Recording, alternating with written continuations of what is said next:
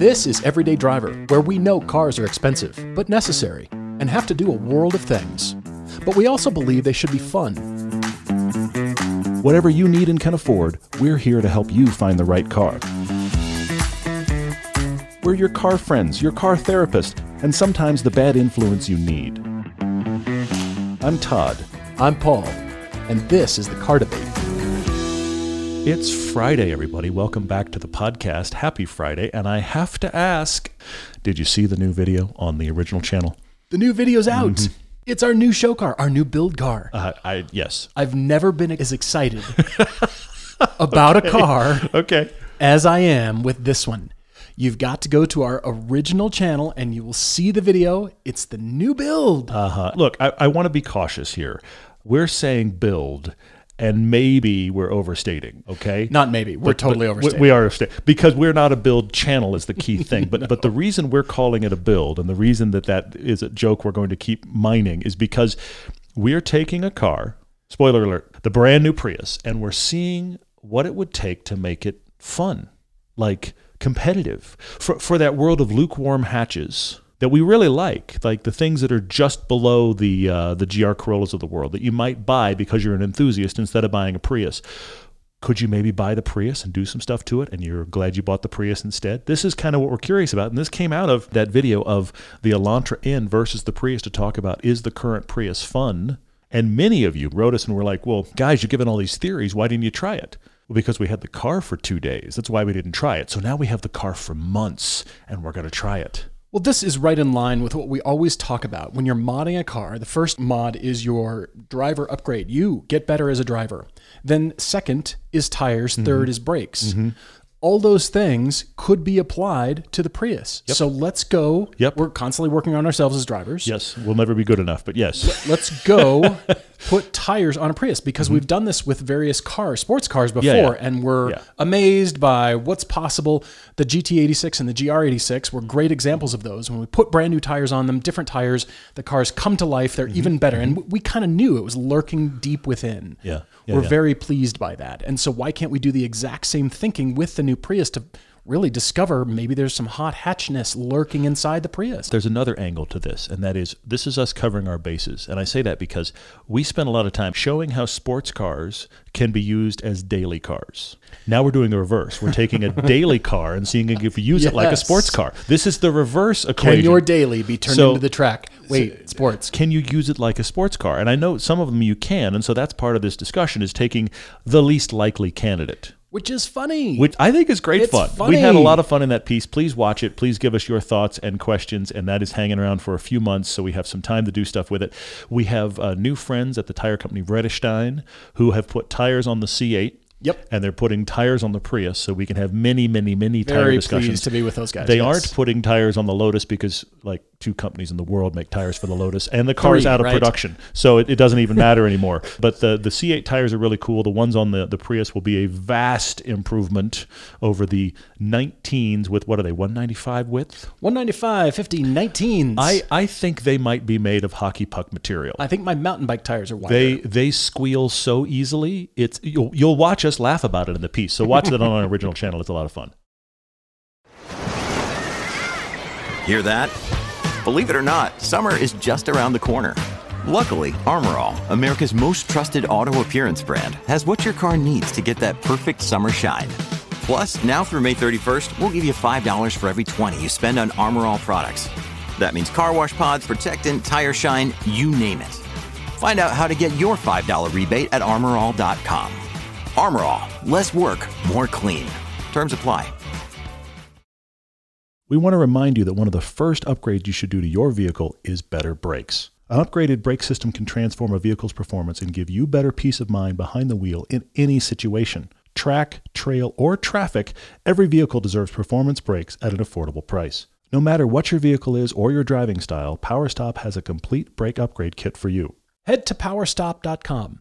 Fill in your vehicle's information into their easy-to-use brake finder, and you'll be matched with complete kits and components that are low-dust, truly noise-free, and feature upgraded stopping power. We have both experienced firsthand the upgrade quality on our own vehicles.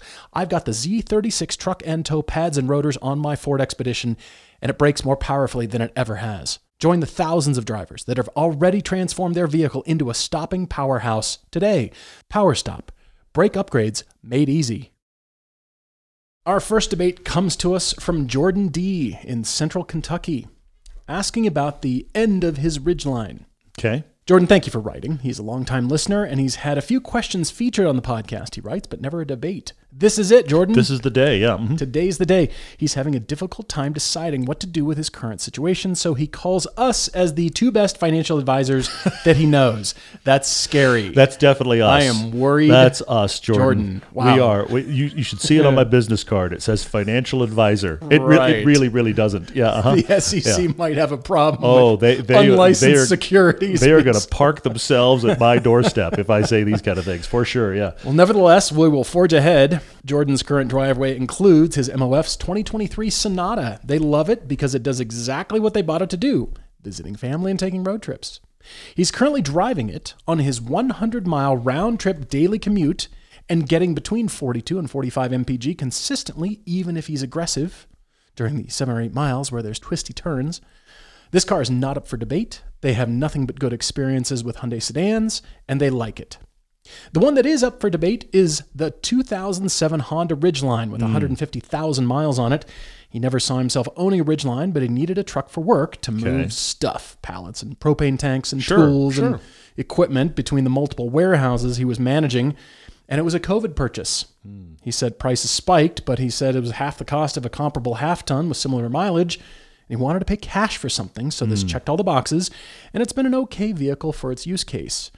Every truck, he writes, should have a trunk just like this Honda. So what I find interesting... We agree. It's totally fantastic. Agree. He said it was near mint when he purchased it. And what I find interesting about this is a lot of things. First off, this was the unloved Ridgeline version. Okay? This was Cybertruck before the Cybertruck. Exactly. It was the Cybertruck styling. And everybody's like, that's not a truck. And then the version comes out that the Cybertruck and goes, that's the greatest thing ever. And I think there has to be a Honda engineer somewhere who was literally like beating his head against the wall and going, you've got to be kidding me. The entire design team is like, yes, really? They were a decade early. We were way out in front. Exactly. So anyway, this is the unloved version. And what I find interesting about that is the fact that when there's COVID spikes, that means that this thing didn't spike like every other truck out there. So he was able to get a deal on it. Wasn't a real truck, but the Cybertruck somehow is? Yeah. Mm-hmm. So he got a deal on it, and it's actually worked for everything that he needed. And you're right. The thing that I really like about the Ridgeline, it's Honda thinking about storage, which they're very, very good at. From their tiniest little Honda Fit all the way up to their minivans and everything in between, they think a lot about storage. And so they took the truck idea, and they figured out new ways to do storage, including a trunk in the floor of your truck. I want to be careful because those words are similar. Mm-hmm. And it actually works really well, and he's right. And things like the Santa Cruz have it too, but the Santa Cruz one is like a partial shelf or a glove box by comparison. The one in the Ridgeline is an actual trunk, and he's loved it. Super cool. However, it's been a while. He's driven it since then, and he said he's had it a few years, and he said, look, it was good, and it seemed pristine when he bought it, but since then, actually recently, power steering failed. He's done tires, timing belt, valve cover, replaced the leaking axle, 2 catalytic converters. By the way, 2 catalytic converters. Other minor maintenance items. Are they getting stolen? I don't know. Yeah, exactly. He doesn't say that. All in all, he spent about $4,000 in the last month chasing issues after the new steering was put in, and he still hasn't gotten it solved. So what he pretty much said is, you know what's happened? I'm over it. I'm over it. Can't imagine why. It's not like you're dumping money into your build or your classic sports car, or it's sort of like... Or your dream car or the thing you track or whatever. It's just $4,000 with no real end in sight on something you bought as a tool. That's the trick here. Yeah. Well, he can't decide between replacing this with a half ton, or whether he should keep this paid-off Ridgeline for his work and hobbies when needed, usually only on weekends, he writes, only to buy a sports car daily to get him out of the Ridgeline to avoid seeing its pitfalls daily. So he is driving their Sonata, his wife's Sonata, to work. Mm-hmm. She doesn't have anything. It's kind of unclear to me, but I don't believe she has anything, and if she has to go somewhere, maybe she works from home, she has to drive the Ridgeline. Or she takes her car. Now he's dailying the Ridgeline. It's one of the two because he prefers to be in the Sonata. Yeah, one of the two. But he likes driving the Sonata. Mm-hmm. I'm having this with our old Cayenne, okay? There's stuff on our old Cayenne that if it was our daily, I would probably spend money and fix it. You'd put the money in, yeah.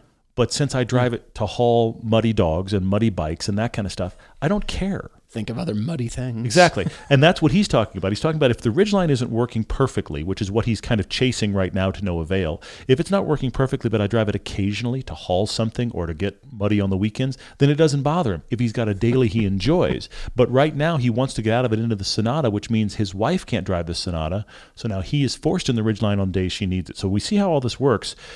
What do we do? Mud is always part of this recipe here. Wet, yes. Muddy, and nasty stuff. We've got to consider the mud, the vast quantities of mud in our lives that influence our car decisions. But Jordan, this truck is still going to ask for dollars from your bank account, whether or not you're driving it. If it sits and you only drive it on weekends, it will need stuff. If you drive it daily, it will need stuff. Probably. It'll just be sooner rather than later, but still, I see you getting rid of this because you're over it. You've written to us, first of all, and that's the first step towards admitting you've got a problem is write to us, and I'm ready. I'm over my truck. I'm ready for something else, which I like because it worked for you for the mindset and headspace and the need that you had it for COVID, but now clearly you don't need it, except further on in your email you said, well, I do need some towing capacity of at least 5,000 pounds for boats and equipment. And because, Jordan, your budget is $35,000 max, you'd like to be 30K or under, that means Santa Cruzes and Mavericks are right out. He wants to haul mud, things that are muddy. Things that are muddy, yeah, for sure. More mud. We're just going to haul mud. In there. Yeah. So he said even an SUV wouldn't be suitable. I understand. But then you're talking out of the other side of your mouth here about wanting a sports car daily. You admitted to I still need towing, 5,000 pounds at least, but I still want a sports car.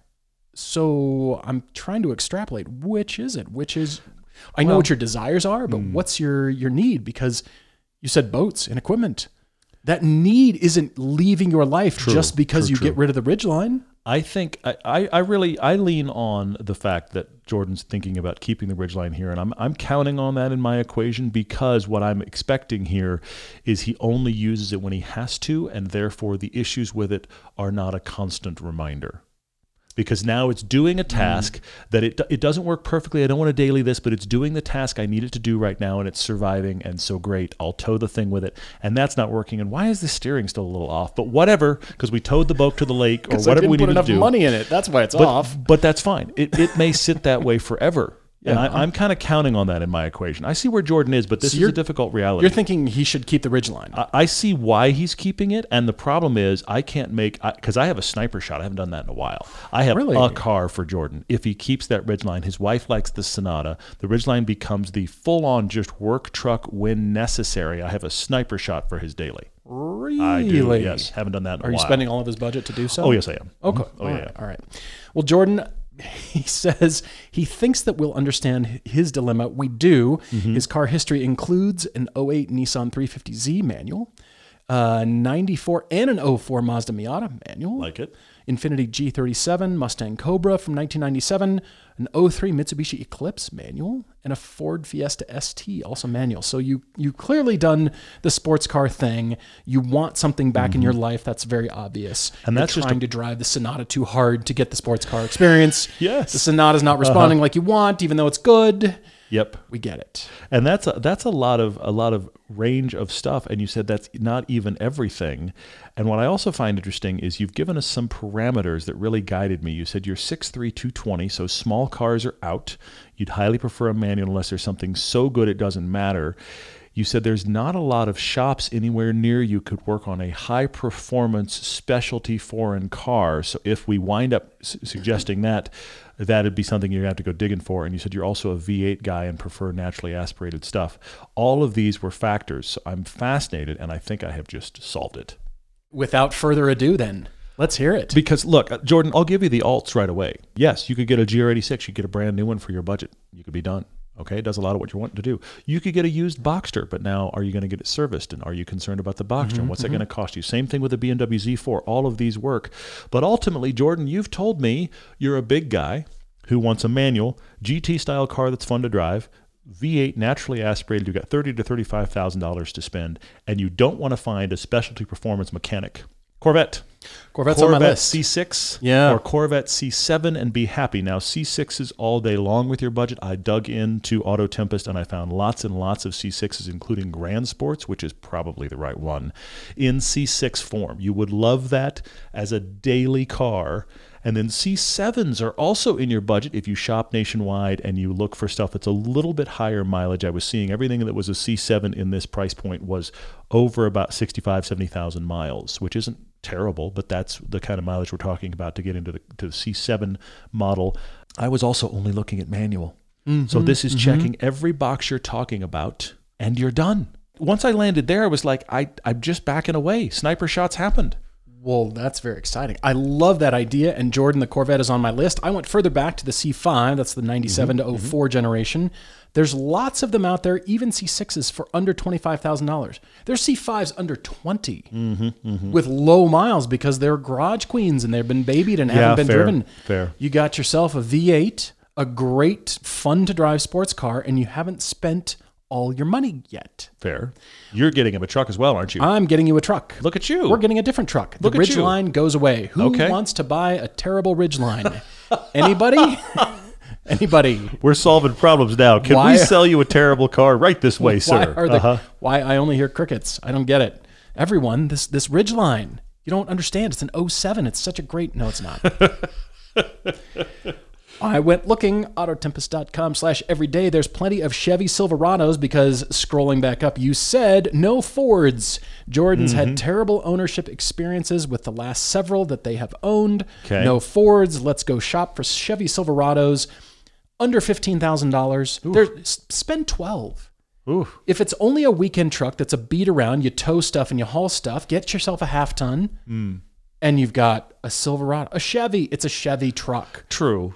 You can get somebody to work on your Chevy truck, and it's not going to sit there and drain your bank account with other little things that need work. The Ridgeline goes away. However much you can get, it goes to the down payment or all the way towards that Chevy Silverado. Yeah, meanwhile, you're shopping vets, and you could spend $20,000. I also had BMW Z4s because you got an inexpensive one. I did. Expensive ones are $15,000, and they're still great. Right. Yeah. And our friend, who's a friend of the show, he got that Z3 that we bought. Yeah. He's right in the Midwest of the United States, or the Middle East. I can never tell. Let's go with Midwest. Middle East is much more controversial, yes. And he still drives that Z3 much so. It's awesome. I love it. He drives it all year long. And he said if the engine goes, he doesn't care because replacement engines for that thing are $1,200. So he is not concerned. This is the Z3 that we bought for our $8,000 car shoot. And at the time, it was just under $5,000 and running but questionable in Vegas. Apparently, that's a trend. We like to buy things that are running but questionable in Vegas. And then he took it and has made it his daily. And we love that. And it's his daily. It's his autocross. Yes. The driver's seat has gone away. That's in our racing bucket. Of course it is, yeah. And I think he put some crazy wide tires on it for autocrossing. Probably. And I think he replaced part of the dash, but the fuel gauge still doesn't work, and I think the speedometer still doesn't work. But who cares? He said the car runs great. Oh, and he did the suspension. So it rides great, it drives great. Does, yeah. Everyone asks him about it. He paid less than $5,000. Yeah. He's got the story behind it. Oh, yeah, for sure. He drives it all the time. He sold his other cars. He sold another BMW and a hot sports car. Sold, gone. He's like, this is my car. Okay. Under $5,000. It's hard to argue once you hear all that. So you could consider a Z3 just to beat on. Sure. Because let's say your engine goes. $1,200, man. New engine. You got a new car. Yeah. That's my recipe for you. But I do like the Corvette idea because get yourself a vet. Then you could have a Chevy Silverado and a Corvette. Chevy engines all the way around. Two V8s. My only concern about the Silverado idea is I wonder about a cheap other pickup if you end up spending as much chasing gremlins as you would if you kept the Ridgeline. And I don't know. Maybe the Ridgeline is starting a descent right now, but at least it's a known commodity. Descent into what? Descent into financial madness, that descent. But we'll see. Who knows? The good thoughts here. Just think, Jordan. Instead of just one V8 back in your life, you could have two. You could have two for twice the price. What's the issue? When you need mealtime inspiration, it's worth shopping Kroger, where you'll find over 30,000 mouthwatering choices that excite your inner foodie. And no matter what tasty choice you make, you'll enjoy our everyday low prices, plus extra ways to save, like digital coupons worth over $600 each week. You can also save up to $1 off per gallon at the pump with fuel points. More savings and more inspiring flavors make shopping Kroger worth it every time. Kroger, fresh for everyone. Fuel restrictions apply. Mike C. writes to us. Mm-hmm. As a longtime listener and viewer, Mike, thank you for writing. We don't quite know where you're located. I don't think you mentioned in your email, but that's okay. He says, thanks to us and our Z06 for Everyone video that he's watched about 20 times. Good, thank you. We need those views for sure. Yeah, thank you, I would appreciate Mike. It. Yes, for sure. He bought a 2002 Z06 in 2019. He's made some modifications to it, making it a crisp, analog, and well-balanced sports car. Mm-hmm. That C5 Z06 is truly, to this day, he said, an undervalued gem. We drove it in that piece. We had the C5, C6, and C7 Z06s back to back. It was they were red, white, and blue, just a fully America, that piece. It was great. It's on YouTube. It actually originally played on Motor Trend. It plays on YouTube pretty well now. And you know what? You're right. That C5 Z06, it struggles with a styling that not everybody loves, and it struggles with an interior that I think no one likes. But at the same time, it's so good to drive. Everybody just overlooks the interior. Just keep your eyes on the road, and you don't have to look at the interior. It feels great. Yeah, for sure. Uh-huh. Well, Mike also owns a 2021 C8 Z51, just like our show car. Record scratch. Sebring orange, fully loaded. He loves it. What a machine. Mm-hmm. He's also on the list for a C8 Z06. Oh, my gosh. Okay. Which he would then trade in his Stingray for. So, okay, hang on. We have... analog. We have old, and I don't mean this as an insult, but we have old 20-year-old C5 Z06. Yeah. We have essentially brand new C8, not Z06, right, which means that one is not the analog focused beast. That is the current one with the great dual clutch and the fantastic GT car, and now he's on the list for the super nutty Z06. So he could have in his garage, theoretically, a C5 super analog, underappreciated version of the Vette and the new hypercar killer Z06. That's where he's headed. It means you're going to have to fill in the gaps with a C6 and a C7 Z06. You understand this? If you're going to have to do it, you've got the bookends. You're going to have to fill in all the gaps. And in the then middle. He has to buy that little plate that says Corvette only parking. Yes. With the flag V on it. Can you get a giant poster mounted on some foam core and set it out at the car show on an easel? Please don't. Mike has noticed the second generation Acura NSX. They've caught his eye. Okay. Mike, I didn't know this, but you said only 3,000 were made, several of which went to Europe. This was not a high-selling car. They were all built here. That's it? They were all built here. They didn't sell very many. They didn't do that well, which they're kind of an accidentally rare car. Yeah, but they weren't accidentally great. True. Accidentally rare and accidentally great are two different things. As we've said before, look, I truly think, and I want to come back to actually my full review of the new NSX, or the current NSX. But the thing is, I really do think that what the car enthusiast world wanted the second Gen NSX to be is what the Amira is. Yes. Because the original NSX was at least on paper, underpowered, surprisingly usable, very analog sports car, supercar. The first gen. Yeah, exactly. And the Amira... Ferrari killer, too. Exactly. Because you could drive it every day. Yeah. And the Amira is kind of that. Yeah. And the latest NSX is, look at all the technology we packed into this, dual clutch only, all-wheel drive. If that had come out with a different name, I think right there more people would have liked it. I think it also came out too soon. It's before its time, because what if it came out now? Fair. It would look slightly different, and it looks decent. Yeah. But I think it would... had the potential to look better and have newer technology that's even better than that is, and probably would drive better. I think it's too soon. They Interesting. The problem is they teased everybody for like a decade. Like the new NSX is coming. Don't tell us. Just don't tell us. Surprise us with this thing. Whip the sheet off. That's when everybody's like, oh my gosh, you were working on it all along. That's great. So these have caught his eye, despite us kind of trashing them. No, but there's good things here for sure. Absolutely. Yeah, yeah. Well, he says he's toying with the idea of bypassing the Z06 and trading or selling his C8 for an NSX for the rarity and perhaps rise in value over time. Interesting. Okay, all right. Well, Mike is a big believer that unloved rare sports cars, when they debuted, became highly sought after, like the 0405 Ford GTs. Okay, all right. So what are our thoughts, observations, and advice in this situation? Because his budget is $120,000 to $130,000. So at most, the Type S is out of the question. But what if he got one of these two cars? What if he got the Z06? What if he stuck with that? Mm-hmm. What if he got the NSX? Mm-hmm. But this sentence, this little thing where you said rise in value over time was the big thing that caught my eye in your email, Mike. Okay. It's the standout thing of the entire reason to not buy a car, ever. I agree. Don't buy a car because of potential or perceived or future rise in value because you'll never drive it. Yeah. You won't drive it at all. It'll sit. Well, I can't put miles on it because of the rise in value that I think or maybe is coming. Mm-hmm. If you want to get something that might rise in value, get yourself a year 2000 Lotus Esprit V8 twin turbo. That might still go up. Uh-huh. You want something that'll go up even more, get yourself a Ferrari 360 Modena 6-speed manual. Yeah. Those have gone up. Mm. Or a 550 Maranello, the 6-speed. Mm. Or a BMW 1M or an E46 1M. M3 or an M5. Sure. But then you'll never drive. You're not going to drive them at all. Pinnacle cars that you won't drive. And Mike, I hate to say it, I don't think those NSXs are going up at all. Not for at least another 20 years. Well, and nobody bought them now. Well, but the ones that are likely to go up are going to be the plastic wrap ones that have never been used that are Type S. Again, haven't been driven. Yeah, Mike, I want to echo this that Paul's saying, and that is you can't, please, all of you listening, you can't buy something because you hope it will go up in value.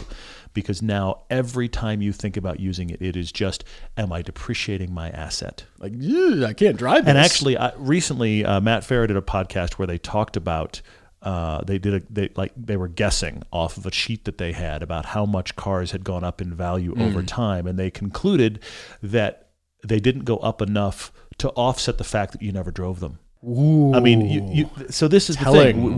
We all think that if we don't drive it, it'll go up in value. But honestly, if you want to have something you're not interacting with, it'll go up in value. Buy art. Buy art. Yeah. Just art just sits on your wall. You never have to do anything, but it just sits on your. Put it in a safety deposit box because you don't have to interact with it. Just buy something that its purpose for being is not to be interacted with. It's some sort of NFT for don't do that. Let something you don't use go up in value. That is a much better use of investment money. So don't buy for that reason. But I think what helps you, Mike, decide Z06 or NSX depends entirely on how you're going to use it. Absolutely. And I think, Mike, the key thing for me is I want you to use it, which is, again, why we're both saying don't buy because it might go up in value. I love your C5 Z06. They are wonderful. And you said you've done things to it to make it feel like the ultimate analog car, which is great, which tells me that you're a man on the list for a world-killing C8 Z06 who is not going to take it to the track. A world-warping C8 Z06 that will bend the earth to its will. What you're suggesting to me is you're going to potentially have a C8 Z06 that you will not be tracking. Yeah, because what if a rock ding happens, or what if it? So honestly, miles on it? At that point, I think it's so crazy in track. It's like the GT3 RS from Porsche. It's so crazy and focused and track ready. It doesn't mean it's not fun, but this is not a car I want to go get groceries in. It's not a car I want to just do errands in. It's a car that, honestly, you're holding it back doing the daily stuff, okay? So which means you're probably not going to drive it. And if you're not going to track it, why do you have it? However, I think these are all reasons why the NSX might make more sense for you, Mike. Because you have your super analog, you could track it, manual transmission C5, you're talking about maybe getting a C8 that it doesn't sound like you're going to track. I think if you got a second-gen NSX, you might actually use it a lot. You think so? I think the potential, if you can give up I want this to go up in value. Can you, Mike? I don't know. Can you give that up? because they are incredibly simple to drive. They are very rare. I saw them at Cars and Coffee this past weekend. My son just stopped and looked at it and was like, "Dad, these are cool." I was like, "Yeah, they look amazing. In orange, they look really cool." They do. It's a Honda product inside and out, which makes it very, very easy to use. It is the opposite of something, follow me all the way. It's the opposite of something like a Countach. A Countach is amazing to see moving. Mm-hmm. And in it, you're making an effort to be in it. Okay? You're welcome, everyone who's looking at my car. But the NSX is the opposite. Yeah. People like to see them because they never see them. Like, what is that? That's a spaceship. That's really cool. And you're inside going, perfectly happy and comfortable. Got everything I ever need. Everything works. It's a Honda. This is a car that, Mike, whatever you're doing today, take the NSX. Just take it. The place where that really falls down, having driven one and having driven one on track, is the NSX should drive better at the limit, and it doesn't. It understeers. The understeer that some people say the C8 has is what's in the NSX. But I'm talking about track driving, which you're not talking about doing. For daily use, let me put it to you another way. I think if you went to just run errands in the NSX or the Z06, you would have been much happier to have the NSX and much more likely to take it. Sure, which is the whole point of NSX is from the beginning. Yes. You can putter around in this thing. I think for you, it might be the perfect car if you can buy it and please drive it and don't worry about, is it going up in value? That's really good. I admit to not have driven the NSX. I would like to, but they're not compelling to me at the prices they're at. They're only compelling at like 60 grand. Mm. Then that makes it interesting. Will they ever reach 60 grand? Hard to say. They're so... few production numbers do not always translate to this is going to go up in value. I don't think that's not the reason I get it. Because I think you can do so much better for your money, and I feel like I want you to want something that you want to drive. But on the other hand, you already have your C5 that you do drive, it sounds like, and you thrash, and maybe if you do track days, you can in that car. So first of all, the question is, why not sell that C5 Z06? And then get the next thing. Mm-hmm. Now, on one hand, your budget goes up. But on the other hand, we're running into The Price of Fun, which is the film that Todd and I just explored. That will be out in 6 weeks or so. Just about, yeah. And this is the question. Just because you spent more doesn't necessarily mean you're having more fun because, yikes, insurance costs went up. The cost of the car, please don't hit my car, touch my car. I have to park it somewhere, paint, ding, insurance and maintenance and storage and tires and oh my gosh, on and on. So what if you got something cheaper to drive, but you already have that? Mm. So I'm asking you, why are we considering this unless you get one of these rare things and you have to drive? So if you do get either of those, but yet on the other hand, I have now talked or heard about 3 people so far, you included, that are using the C8 Z06 as a stepping stone car, when in fact that is a penultimate, that is the peak, the pinnacle of cars. Yeah. Why are you using that as the stepping stone to get into a Lamborghini or why? It can beat those cars at a lower price. Sure. Why would you move on from there to a more finicky, more expensive, more fragile? You could get it's a weird thing with the Z06s. People are charging exorbitant prices, but they're using that as, I'm going to use the money from this to get a blank car. Sure. Why? You already have the car that is incredible performance. Sure. Well, and I also... what's above that? I struggle with the Z06 being a car people are going to buy, not drive, and try to keep it because it's an investment. That will happen. It's already happening. It's crying out to be driven, and it's crying out to be driven hard, which is probably how it won't be used. And I'm sitting here going, we were talking earlier about the Honda designers beating their heads against the wall because they were ahead on the Ridgeline. This is the engineers and dynamics guys for the Z06 going, we built you the ultimate hypercar killer and you parked it in your barn to bring it out in 20 years with plastic on the seats and talk about, look at me, I didn't drive this, which, by the way, is not a badge of honor. Agreed. None of us are impressed that you didn't drive your cool car. Exactly. No medals at all. No awards or stars. So my question is, what have you driven besides those two? You've driven the Stingray, so imagine a flat plane crank with a couple hundred more horsepower. Imagine more. Mm-hmm. I think you might be disappointed by the NSX because the Stingray is already a 500 horsepower car and it's already really great. It is, yeah. What about Caymans? What about Carrera S's? Porsches just hold their value. If you want something that is going to hold its value, how about a Porsche? Yeah, true. They're less money. How about an M2? How about the new M2? It's so ugly, you're going to want to go thrash it. Will those go up in value because people won't buy them, and then in 20 years are going to be like, that's pretty. Probably. Style has changed so much that that's attractive now. Maybe. It's so unattractive to your eye, you're like, I just have to drive you. You're so ugly. Let's go for a drive. I'm going to drive you through gravel. Interesting. I don't know.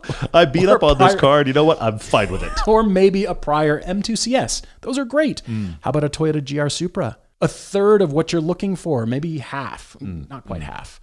Spend less money. And now, GR Supra, now it's manual, turbocharged, really drive that thing, go thrash that thing. Interesting. But then why do you still have the Corvette? How about a Mercedes AMG GT? The new one just was introduced. I really do like it, but it's really heavy. It's big, yeah. How about the prior gen, sell your Corvette, get the Mercedes, drive it all the time, and you'll probably have some money left over for some sort of investment. We are not financial advisors, by the way. We are not. We are bad at it. We're very, very bad at it. Yes. Because here now I'm being good because I'm telling you not to spend all of your money, and talk to an actual financial advisor who actually is accredited and has passed their Series 7. And knows something about a proper investment, yes. which is rarely cars. I hate to say it, but it's rarely cars. Whatever you get, ultimately, Mike, I want you to drive it. I want you to it to be in the same category at a higher price level as that Corvette that you've got. Well, you've got two. Never mind. Dang it. The first one, the C5. Corvette parking only, buddy. The C5 that you've got, you'll probably not hesitate at all to drive it. I hope not. What is the more expensive version that you will drive? Because I don't think it's the Z06, because you'll...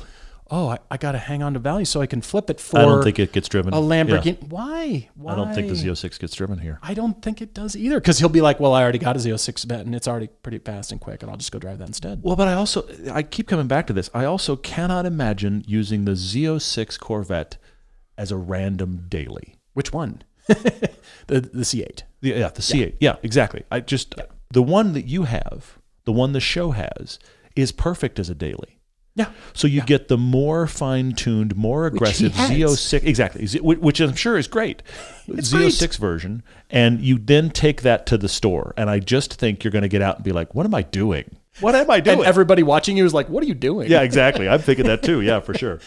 Investment vehicles, I think, are a different category, and if you do have the means, great. That's what auctions are predicated on. That's what all the auctions exist to do. You can buy a husk of Ferrari for millions of dollars. Just under $2 million. Uh-huh. Do we think that husk of Ferrari is going to return to Pebble Beach as a full, pristine car and sell for like $20 million? Yes.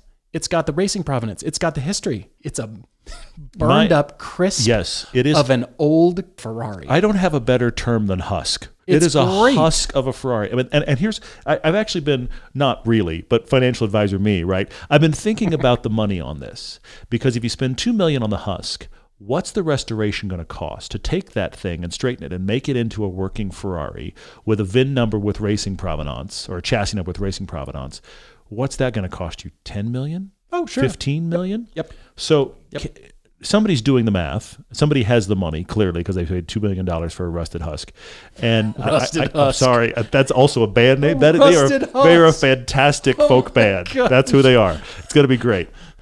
Their singles are amazing. Anyway, the banjo solo is awesome. Moving on. I do wonder what the total cost in is, and can they make it back at Pebble Beach selling it? All in, are they? There will be a reserve on it. Are they in for 20? Are they in for 20 million? 2 to buy the husk and 18 to restore it. But you get to put a photo of the husk on your foam core board on the easel out front. Oh, here's the picture of where we started. Look how much money will do to make it look like this. And the It's No Money auctioneer will be talking about the restoration, Charlie. And there'll be 40,000 photos that flip by, and somebody with more paddle than sense is going to go, "Oh, buy that for 30 million." Oh. And that'll go in my barn. Yeah. And I'll have people over, and we'll stand around drinking something. And we'll stand around, and I'll show you the photos of what it looked like. And now that I bought it for way too much money and parked it on the back of my yacht, that's what's going to happen. Yeah, it's yacht parking. Craned onto my yacht. We're off into the weeds. We are, but it's fun. I like all of these suggestions as drivers' cars, Mike. And you could tell us we're completely off base and completely wrong, and that is totally okay. I see those 4 GTs, like you mentioned. I want people to drive those. I want you to get out and drive them and have a purpose for driving them. Go take them to events.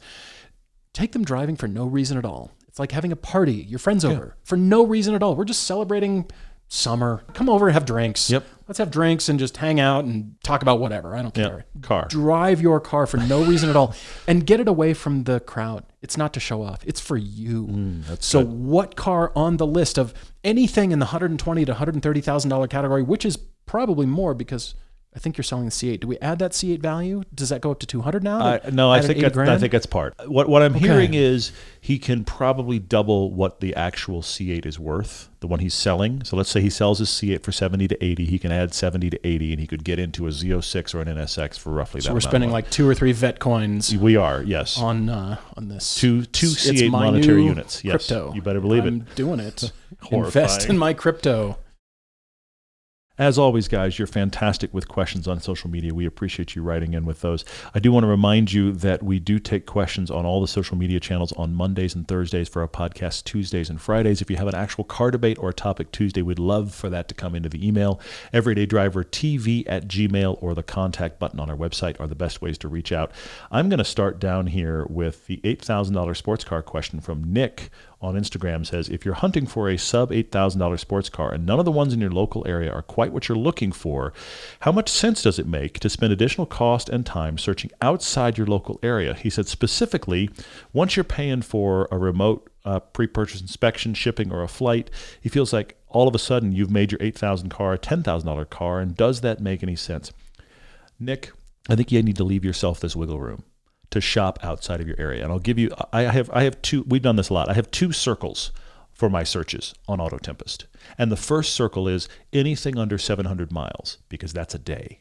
I can fly there one way and I can drive back in one day. It's a long day, but I don't have to have overnight costs. It's just me and gas and time and some meals.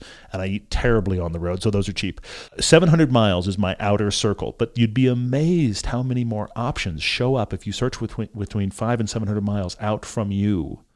And a pre-purchase inspection is going to cost you the same, whether it's down the block. No inspection won't cost you a thing. That's true. Don't do that. Just flying and buy it. But we've done that. All of our $8,000 cars were that way. Save the money. Yeah. In fact, I thought about this the other day. This is really random, but I'm feeling lucky. I thought about this the other day. When we bought my Z4 for the show, okay, we flew into Phoenix and we met the current owner. Yes. And between where we met him and the bank where we finished the transaction, I didn't even drive it. He said, "Do you want to drive it?" I said, "No." He drove it. I drove with the. I rode the passenger seat, and I just talked to him about it. I didn't even drive it, and it turned out to be perfectly. It was fine. Yeah. So I was all. Please, Nick, do not do as we've done. Just do as we say. But that's part of the joke for us. But I've done a few remote pre-purchase inspections, and they're no big deal. You can get somebody to drive to a place to do it. You pay the money, and they send you the inspection stuff, so that's no big deal. Now you're doing a one-way flight. You're driving back in a day. That's the easy way to go. Beyond that, you're talking a nationwide search, and you're right. Your costs quickly escalate. Try not to do that, but I think look out a little bit. Mr. McGillicuddy on Instagram asks, when the prevalence of manufacturers putting large contact patch tires on performance cars will drop off or end. It's a rabbit hole they've all gone down. Weight goes up. Power must go up too. Thus, in order for performance to go up, the tire grows in size exponentially. Performance tires to hit that manufacturer listed number are low tread life and insanely expensive for these cars. Mr. McGillicuddy, this isn't just limited to sports cars. Have you checked the tires on the back of the BMW XM? Have you looked at those things? That's a $165,000 SUV masquerading that it thinks it's a sports car. Every morning it wakes up and they're like, I'm a sports car. Well, the GLS AMG is the same kind of thing. Yes. What does that do? My wife's new e-hybrid Cayenne 2017 has 295 millimeter tires on all four corners, and they're 21s. I'm like, what are you doing? The last Cayenne was fine with 18s that were like 265s. What are we doing? Performance has to go up. You're right. I don't think it ends at all. Well, for sports cars, I think there's going to be not a reckoning, but more of a balance, because manufacturers are going to embrace new technologies. We'll see what the weight of future sports cars will be, but sports cars are not going away in any form. Humans' fascination with speed and lightweight and fun driving, there will always be people that discover this. People will retire from car companies. New people will be employed, and people will fall in love with the way lightweight sports cars drive, and then what can be done from a business standpoint, because we want to make money selling these, but also we want them to be lightweight. We want them to drive well. What if there's a racing program to support? What if it's homologated? What if all these questions? So sports cars, I don't think, are ever going away. It's just, what do they look like in the future? So that means still tire technology will change. It will have to balance. It will have to incorporate heavier weight initially for anything that is electrified, but there will still be gas powered. There will still be gas powered sports cars available to choose from. And yeah, you want a little bit more width. Yeah, you might want to do a little bit of a tire upgrade, but still, just the way it's designed, like a GR86, still fun. Agreed. I also think, Mr. McGillicuddy, the equation is the reverse of how it first appears. I actually think that the tires are a result of what the manufacturers have done everywhere else, because the easiest thing to sell to the general public of this version versus the last version of car X, I don't even care what car it is it is more powerful, it is roomier, it has more tech. So that means it has more weight to try to control, more weight in general because of all the tech, and oh my gosh, look at all the power. And so some engineer looks at that and goes, do you realize the kind of tire we've got to have to contain all that? Do you want that to corner? It has to be 345s in the front. It's a 4,000-pound, 1,000-horsepower car. What are you doing to me? I got to call Michelin, and I have to beat on our poor Michelin contact to figure out a tire that can cope with that. And this is the other... special development. We'll pass those costs right along to the consumer. Seriously, this is the other reality of electric cars, because the electric cars that are designed to just be commute pods are also crazy powerful and very quick. Yes. So they have to then cope with what would have been little tiny tires, but they got to be bigger because they're so much heavier and they've got so much more power. So this all rolls. It requires somebody to decide, you know what, that number, that's enough power. It's just a line of code. Let's just cut it off right there. But I'll give you the only modern example I can think of, and that is going from the 3rd gen to the 4th gen Mazda MX-5 Miata. Okay. Somebody had to decide, guys, we're going smaller. That was a choice. It's going to weigh less. It's going to be smaller. Yeah. And as a result, that plays into everything. The power doesn't have to be as big. The tires don't have to be as big. Somebody has to decide that, you know what, let's pick our market here. Our market is not people that need bigger, more tech, heavier, more luxury. Our target is a Mazda Miata owner. Let's make that car. We've got to have decisions like that that will allow us to do this. And that's one of the reasons you brought up the 86, that the 86 doesn't have very wide tires from the factory. And it's also not very heavy. Yeah. Because they weren't trying to make a 5-seat SUV. They said, you know what we should do? Sports car. Sports cars. And maybe, like you've talked about, all those future sports cars don't have all the power. They shouldn't. They don't need to. That's not what makes them fun. They don't have all the weight either. It's the trucks and the SUVs, like the BMW XM, that can rocket off into the sunset. Give that to them. And it needs the wider, heavier tires to support the vehicle. And then the sports cars, they use the smaller wheels and tires. They use not as wide tires in the back. Maybe there's still cool staggered fitment, but sure, smaller, lighter. And that's the fun of sports cars. Maybe that is the great divide. We keep identifying this, and I still maintain that it's coming. Speaking more of tires, over on Facebook, Alec Vando is getting serious, having winter tires on his daily, an 08 Prius with 250,000 miles. Okay, all right. He says, don't worry, the good car is an ND Miata. He does have good taste. We are tuning a Prius right now, so it's all relative. But anyway, yeah, going on. He says he's got Acapulita 10s, studded. Wow. He says this is probably the most aggressive passenger winter tire you can buy. Yes, it is. Wow. He's moving to Pittsburgh this winter. It's even more hilly than where he lives in Vermont.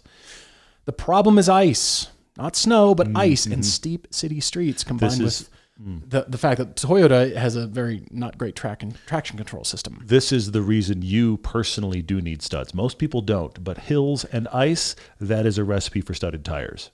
This traction control system triggers at hard and medium launches, and during bumps, it limits the system so much he's actually slowed down traffic when he's trying to merge, but being defeated by the TCS when it detects slip, he says, he's frankly scared of driving in the snow with this car, and he's taken front-wheel drive 90s compacts through mountain passes in the middle of a Vermont snowstorm. He's still scared because of the TCS. He's not driven a Prius in snow before. Is his fear unfounded? Should he find a way to manually turn off the TCS and keep it that way all winter? The forums he has checked, they say, don't do that. There's very few forums that you're like, you know what you should do? Just turn all that off. That's not a common thing. Yeah. His driving experience says do it. I'm wondering why the reasons are given in the forms. Because, Alec, it sounds like you've got the experience to be able to handle the car and knowing what it's like to drive on ice, knowing what your tires can do and the capabilities, but you've got TCS off. Sounds like a better way to go to me, despite what the forums say. Well, that's the thing, is that traction control is generally the enemy of winter driving. It almost always is, I feel like. It really you're actually less control, but it's designed for the lowest common denominator of driver. For sure it is, yeah. I hate to say it. Yeah, who just stomps and doesn't know which way to turn or isn't, you know, familiar with what the dynamics of a car do. You do. You've been up and down hills and crazy snow. So I'm saying if you can... But then there's the finding a way to manually turn it off and keep it off all winter. Yeah. That's the issue. That sounds like you're pulling a fuse. Anyway. Yoink. John's writing in on Facebook. He said he's think about this for a second. He's thinking of selling his 4th-gen RX-7, the FD, the one everybody loves from the 90s. He's thinking of selling it after owning it for 10 years. He said, what's his next step up from there? He loves the driving dynamics and the uniqueness, the rarity of that FD RX-7. You're right, very rare. We drove one and it was very impressive to drive, and I was also very happy to give it back running. His limiter is $35,000, and he says assuming he can get that for selling it. You know what? Sorry, this just reminds me. I was at Cars and Coffee this past weekend. There was a black Supra there. I didn't even tell you this. I've got a photo of it. There was a black Supra there with the hood up. Because, of course, he'd done lots of things to his 2JZ, and he had a for sale sign, handwritten for sale sign in the window, so I had to go over. I took a photo. It was the year. It said 1,000 horsepower at the wheels and a price. You want to guess? Black 2JZ claiming 1,000 horsepower at the wheels. There was definitely a lot of custom stuff in the engine, but, of course, you don't know looking at the sign. The hood wasn't up? The hood was up. Well, the hood was up. No, you can tell. There's a lot of custom stuff done to the engine, but of course it just says it does 1,000 wheel horsepower. I have no idea. 1,000 wheel horsepower? But that's the magic number, though. That's the magic number for your Supra. And the interior was fine? And it was fine, yeah. What was the mileage? I don't even know. I don't even remember. I've got it on the photo. But you ready for the number? No. 110. No. They wanted 110 for it. No. Anyway, so yes, hopefully you can get $35,000 for your RX-7. Who knows? But you're looking for similar dynamics, uniqueness, rarity. I have a few, and they vary. One I thought of is 2-liter turbo Supra. Interesting one to go to from the RX-7. Now, granted, that's not a manual, but that's I like that a lot. I was thinking Supra, too. That's a nice next step. That's one you could get to for your budget. Of course, you could get a GR86. I think that car would really surprise you after the RX-7. A GR86 brand new is an option. A Miata RF is an option because that's where you get the rarity out of that one. Okay, if you buy just a Miata, it doesn't seem as rare, but the RF does seem rare. And then maybe Lotus Elise for $35,000. That gets you uniqueness, good dynamics, that kind of stuff. Yeah, it's quirky stuff. You could get any of those four are options for you, John. Hopefully you can drive those and see what you like. Ted Theologan's 40th birthday is coming up. I saw this. I have thoughts on this. This is good. Ted writes he's got access to an empty cornfield and a tractor. Okay. I didn't read further than that when I just thought, send it. Oh, wait, no. We're building a jump. We're building something to jump. That's happening. Should he carve a rally course and buy a cheap car and do time trials with friends for a weekend? Not a weekend. Why limit yourself to a weekend? What? If you carved the field, you have the Crown Vic. Aren't you coming back next weekend? Yeah. Should he do a Crown Vic, a 90s manual pickup? No. Start your own Subaru Brat series. They're still cheap enough where you can buy a bunch of Brats. All your friends, you can have the Brats over. Jumping the Brats. The Brat Brigade. Yes. Ted, I have an alternate thought on this. And I'm gonna sound like a financial advisor when I say this, but what is the cost to you and your friends for this? Just sit down and kind of napkin math it out. What is the cost to you to buy this quote unquote cheap car and for your friends to do the same and for you to do this? Cost in both the loss of time for you carving up that field and buying these cheap cars that you're probably going to then wreck, and then you're going to have to get rid of said cheap cars. My point is, once you get that number, what other car-based thing could you and your friends go do for the same amount of cash? Could you do Porsche Experience Center? Could you do that's good. An actual racing weekend? Could you do Lemons?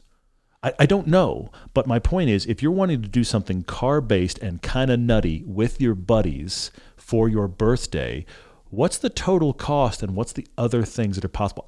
You know what? I like the Crown Vic in a cornfield. That's funny. It's funny. It's funny. Please turn on the cameras. Yeah, for sure. But I think there may be other options, because what I'm wondering about is if that idea ends up costing a lot more money and time than you think to get it to a place where you're like, okay, now we're ready.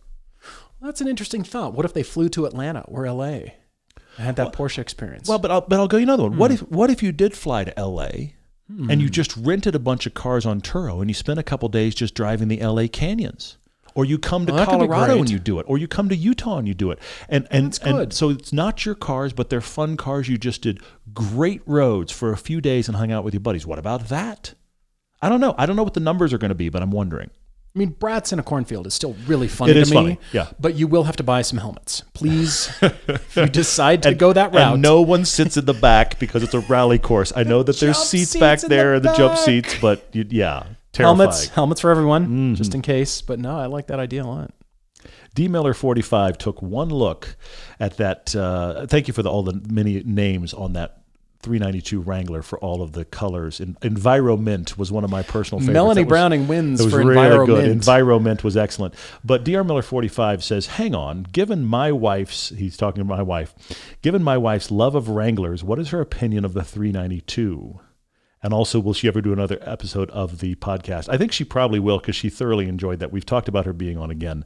But she does love Wranglers, and so I had her in this. And what was funny is the 392, we have a great piece coming up on it. It is ridiculous. We sort of sent it. It's also fantastic. It is equal parts ridiculous and fantastic. That engine does not really belong in that car, and yet at the same time you drive it and you just kind of think, this is the only engine this should come with. My wife, we had the exhaust turned on, and I don't think she realized you can turn the exhaust off and make it quieter.